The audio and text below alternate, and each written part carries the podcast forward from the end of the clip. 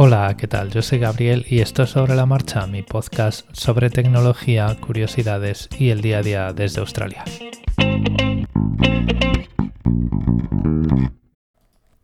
Bueno, la semana pasada fue una semana de bastantes novedades, eh, entre ellas, pues, eh, descubrir potenciales problemas que puede estar teniendo el portátil que me compré y que, bueno, pues eh, voy a estar abriendo tickets de soporte con Lenovo porque, mm, bueno, digamos que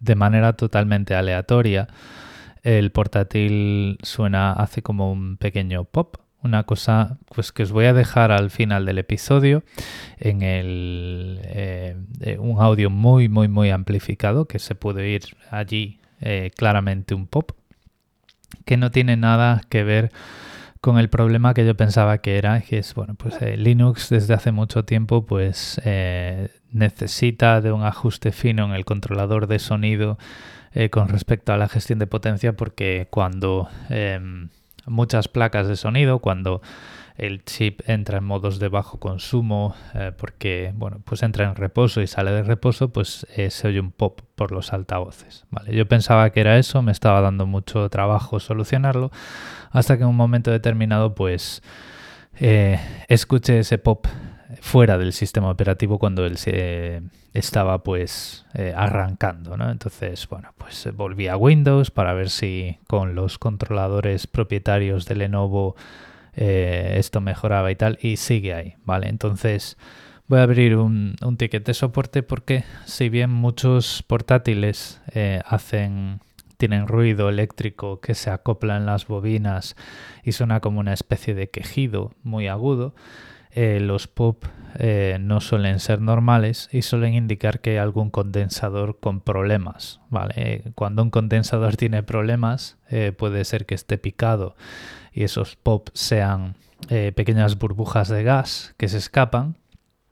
Y lo que puede indicar es que ese condensador en algún momento va a morir.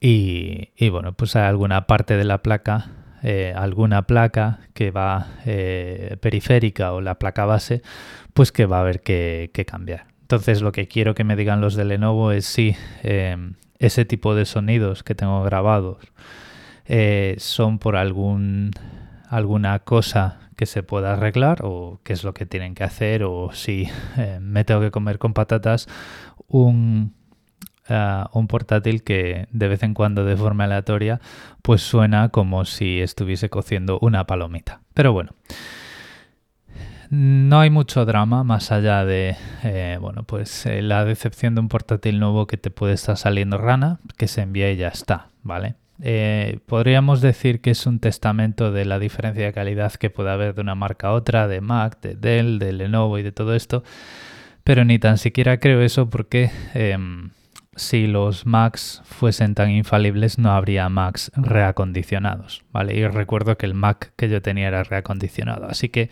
simplemente lo voy a considerar un tema de mala suerte y para adelante. Y digo que tampoco hay mucho drama porque como estamos todos aún medio confinados trabajando desde casa, pues eh, nada me impide poner eh, Linux en el sobremesa, eh, que ya os voy a decir que voy a estar probando distribuciones más orientadas a gaming como Manjaro, porque he estado viendo varios vídeos en canales que eh, tenían el radar, pero no, no estaba viendo mucho como eh, Linux Tech Tips y cosas así, en el que habla muy bien de este tipo de distribuciones más rolling release, eh, digamos que se actualizan constantemente para temas como pues ejecutar juegos con tanto de forma nativa como con capas de compatibilidad. Así que probablemente esta semana esté haciendo eso. Dejaré el portátil tranquilamente con Windows a ver si me contestan los de Lenovo porque bueno, puestos a enviar un portátil, prefiero enviarlo como venía de fábrica, a enviarlo con mis historias y mis movidas y mis claves de firmar eh, controladores en el Secure Boot y todo esto. Entonces, eso ya está restaurado, ya está ahí tranquilito. Y bueno, pues a ver qué me contestan también os lo comentaré. Al final de este episodio, después de los medios de contacto, voy a ver si puedo pegaros ese audio del que os hablaba para que veáis, eh, para que podáis escuchar ese pop. A ver si no hace demasiado daño a vuestros oídos porque es un audio que está muy, muy, muy amplificado que se oye ese quejido de bobinas que os comentaba, ese coil whine, que normalmente no se oye en la habitación en la que trabajo, pero ese pop, como es un sonido abrupto y es como un chasquido, ese sí que se oye y ese sí que se te cuela en el cerebro hasta la cocina. Otras novedades de, esta semana ha sido que, que yo os contaré, me he comprado un coche por correo electrónico y he pasado mucho miedo porque decía yo, ya verás, como pase algo raro, toda esta gente que escucha mi podcast se va a reír de mí a carcajada batiente, a mandíbula batiente. Pero no, no ha pasado nada, ya el coche está en el garaje y ha sido una cosa muy distópica comprar algo, ni siquiera comprar algo online, sino estar hablando con un comercial de un concesionario de coches por correo electrónico y mandando eh, cosas firmadas a mano eh, y escaneadas con el teléfono. Pero bueno. Eso va a ser historia de otro episodio. Ha sido bastante, bastante surrealista. ¿Qué os voy a contar hoy? Bueno, pues para seguir un poquito con la, el camino a Linux, para todos aquellos que eh, tengáis curiosidad y lo queráis probar, os voy a ofrecer dos alternativas. La primera y más sencilla es ir a la página de la distribución de Linux que más ojitos os haga eh, puede ser Ubuntu, puede ser Manjaro, puede ser Pop, puede ser Debian, puede ser Fedora, puede ser la que sea.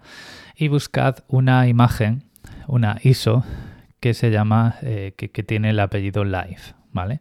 Os la bajáis, la em, copiáis a una memoria USB con un programa que se llama Rufus, si estáis en Windows, o con un programa que se llama eh, Etcher, de Balena, es la, es la compañía que lo hace.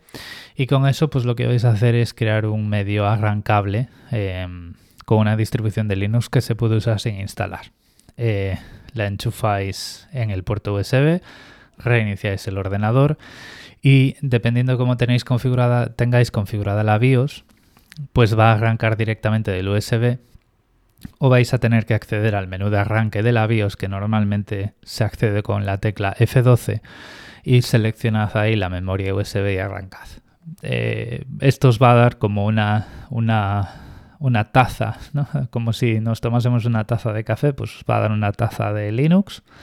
Vais a poder ver pues eh, de qué va esto y, cómo, cómo, sabe, ¿no? cómo, cómo, cómo funciona, qué, qué tipo de ambiente, en qué tipo de ambiente nos estamos moviendo y os puede dar también una, una eh, un contexto mucho más directo de lo que estoy hablando aquí. Esto para los que no... Em, para los que no conozcáis de qué va. Para los que no os queráis mover de Windows, pero queráis tener un entorno de desarrollo tipo Unix, eh, Windows desde hace un tiempo incorpora un componente opcional que se llama Windows Subsystem for Linux, que es su sistema de Windows para Linux. Perdón, esto lo que hace es instalar una capa de compatibilidad con el esquema de procesos y el sistema de ficheros de Linux y permite que instalemos por encima y desde la tienda de Microsoft una distribución de Linux. Ojo aquí porque esas distribuciones que instalamos son unas distribuciones muy mínimas que no incorporan absolutamente nada de eh, la parte gráfica, ¿vale?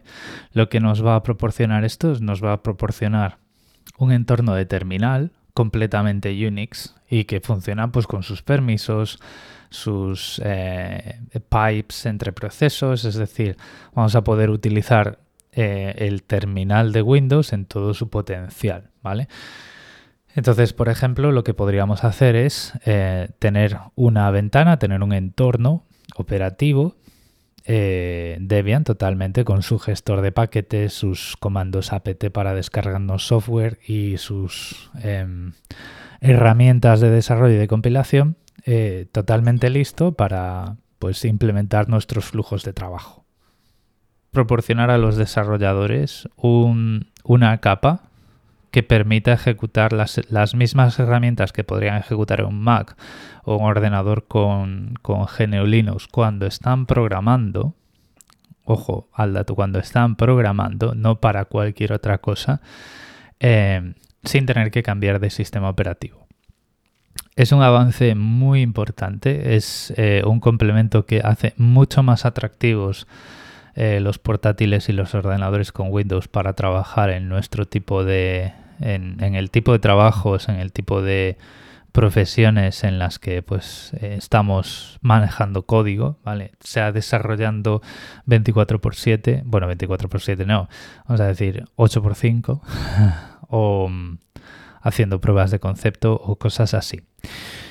No obstante, eh, tampoco es la panacea. Esto no cubre todas las necesidades y de momento pues es un parche que va mejorando y va mejorando mucho y muy bien. Por ejemplo, ahora mismo estamos cerca de que saquen la segunda versión, la segunda release de Windows Subsystem for Linux, la 2, y con eso, por ejemplo, eh, que ya está disponible para los Windows Insiders, vamos a tener un kernel, un kernel de Linux completo y completamente eh, digamos, extremo, extremo.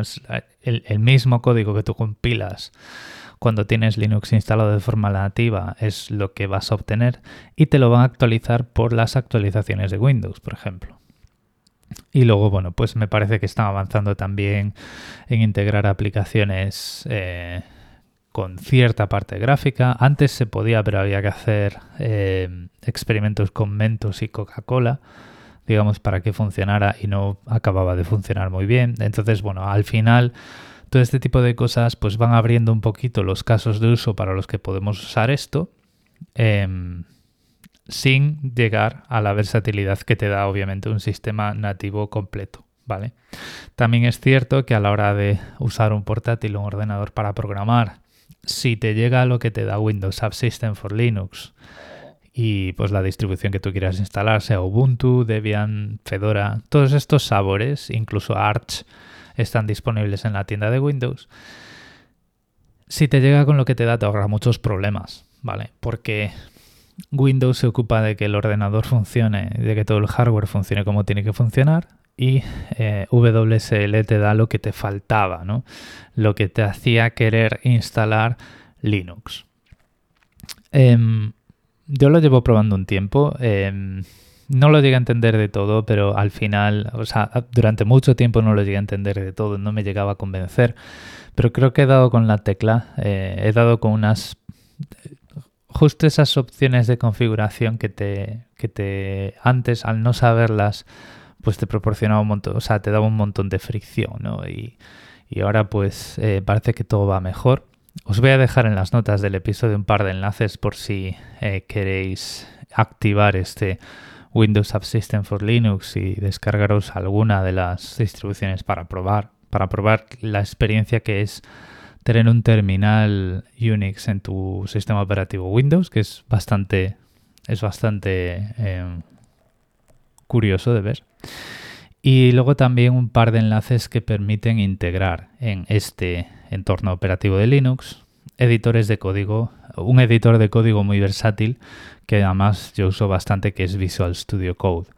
De tal forma que pues puedes abrir ficheros, abrir directorios completos directamente desde ese terminal y se abre en Windows, ¿vale? Es una capa de integración que han hecho específicamente para este programa, que es también de Microsoft, de Microsoft y que resuelve mucho de esos flujos de trabajo que muchas veces pues tenemos que hacer eh, en el momento.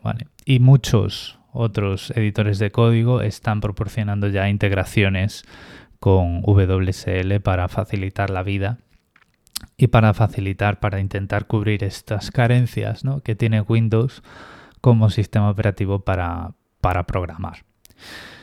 Lo voy a dejar aquí. Recordad que en las notas del episodio tenéis mis medios de contacto, también estos enlaces acerca de WSL. Y ahora, eh, aviso navegantes, eh, vais a escuchar un montón de ruidos detrás de un, de un beep, porque como ya os he dicho, pues os iba a dejar aquí ese pequeño clip de audio de 4 segundos en el que podéis escuchar ese pop que se oye eh, cuando estoy usando el portátil y que a mí me da que pensar que puede haber, no, a ver, no tiene por qué, a lo mejor es un componente pues que funciona como tiene que funcionar, un pequeño, eh, una pequeña pifia de diseño, pero a mis ojos y recordando, a mis oídos y recordando mis prácticas de electrónica en la universidad, esto suena a condensador eh, picado. Eh, un condensador picado es una pequeña bombita de relojería que te puede dejar el, el ordenador peor de lo que estaría si lo, si lo solucionaras a tiempo.